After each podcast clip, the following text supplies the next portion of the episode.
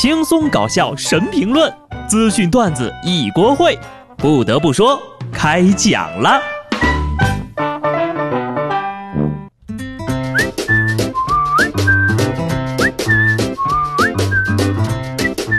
Hello，听众朋友们，大家好，这里是有趣的。不得不说，我是机智的小布。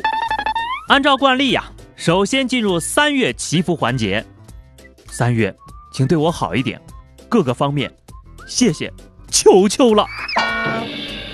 不好也行，我已经习惯了。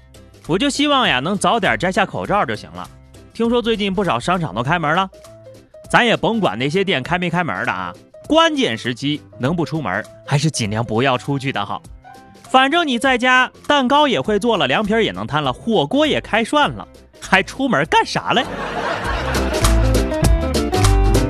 说句不好听的，出去了回不来了。你能保证自己有这样的好亲戚吗？一条亲戚十七口人年前探亲滞留湖北荆州，家中物资被吃光的消息传开了，当地的这个村书记就说了呀。哎呀，这个事儿嘛，说的也不是那么真实。客人来了九个，当事人自家呀就有八个。主人家也说了，物资足够，也就吃了几百斤大米和三头猪，还有那个下蛋的母鸡没杀呢。家里的床不够，我跟老伴儿呀都睡卫生间门口。不得不说，这也太能吃了吧！我还是头一次听说呀，走亲戚把亲戚家给吃穷了的。猪看到这么多口人来了还不走，之后随口说道：“来吧，给个痛快。”下蛋的老母鸡呀，也每天忧郁地望着天空发呆，心里想着：“这帮大爷啥时候能走啊？还好我会下蛋，不然呢？” 一场变故让原本不富裕的家庭雪上加霜了。上个月呢，江苏的张家港的顾先生点了肯德基外卖。因为疫情期间呢，实行无接触配送，外卖小哥就把外卖呢放在小区门口就走了。结果顾先生到小区门口一看，就剩下两杯果汁儿，肉都没了。民警调监控发现呢，这个可疑人物原来是被狗给叼走了，还真就是为了狗了。你别说呀，这条肇事狗还挺挑食儿。果汁儿怎么了啊？果汁儿就不配被你喝吗？狗不理果汁儿吗？所以这哥们儿最后就喝了两杯狗都不爱喝的果汁儿。谁叫你要点肯德基？你要点狗不理不就没事了？现在能咋办呢？只能让他赔钱啊！哈，让他卖身抵债。话说这狗子也太不讲究了。同样不讲究的呢，还有这群人，比狗还狗。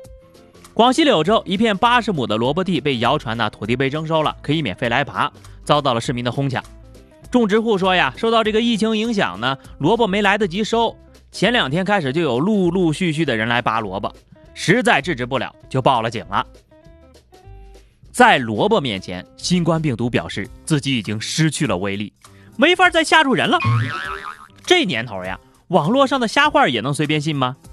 那我要是说今天银行的钱免费领，你们敢去吗？散播谣言的人，还是进牢里长长记性吧。顺便呢，把抢的萝卜都买回去，在监狱里啊，天天给他吃萝卜，就让他吃个够。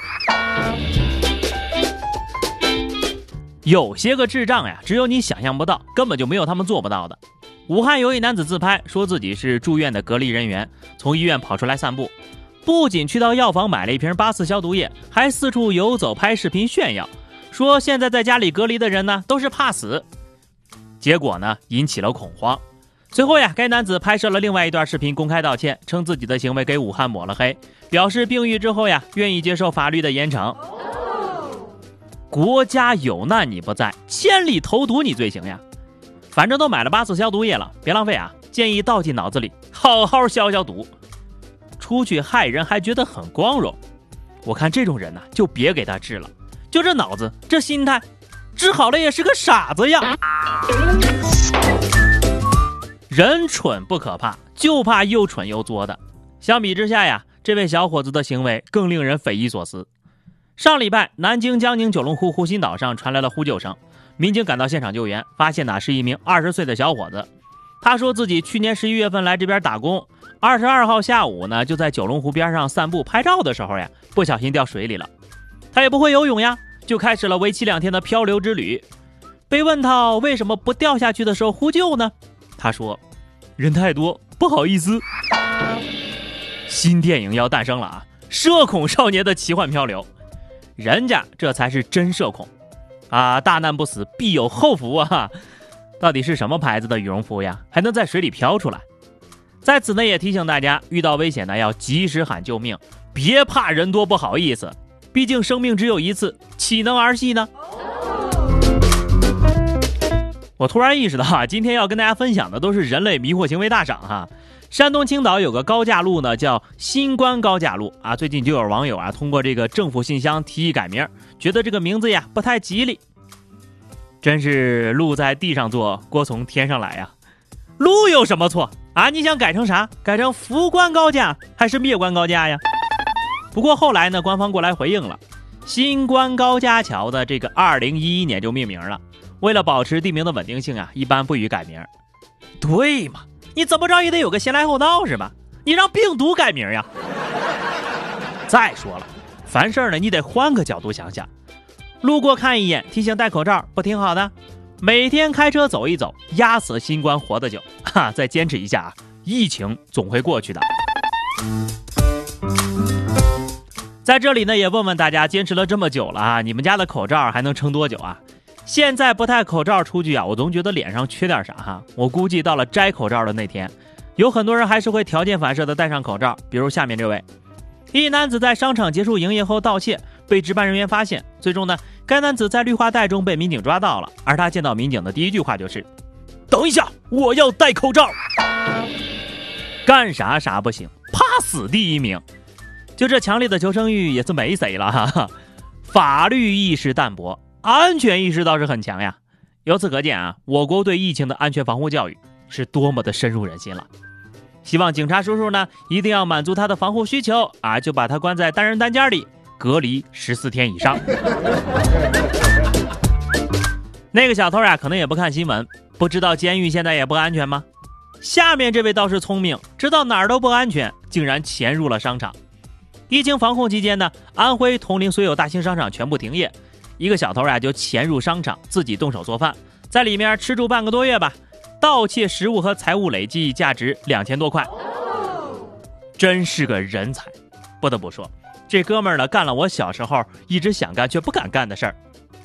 毕竟，谁小时候没有做过在商场、超市里随便吃吃喝喝的大梦呢？我觉得啊，也可以拍个电影了，就叫《商场求生》。本来以为你说这疫情期间特殊时期是吧？小偷怎么着也得安分一阵子吧，毕竟街上没人，家里全是人是吧？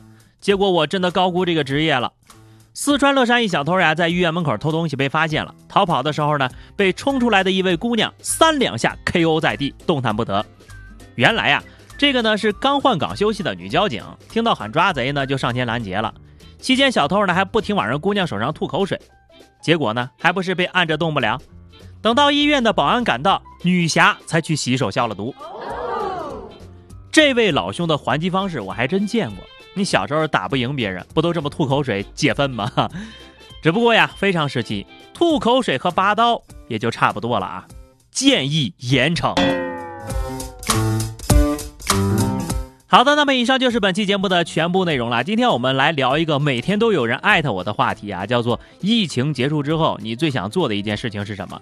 反正我吧，我我现在还没想到啊。但是但凡出门的娱乐活动呢，我暂时还不是很想参加。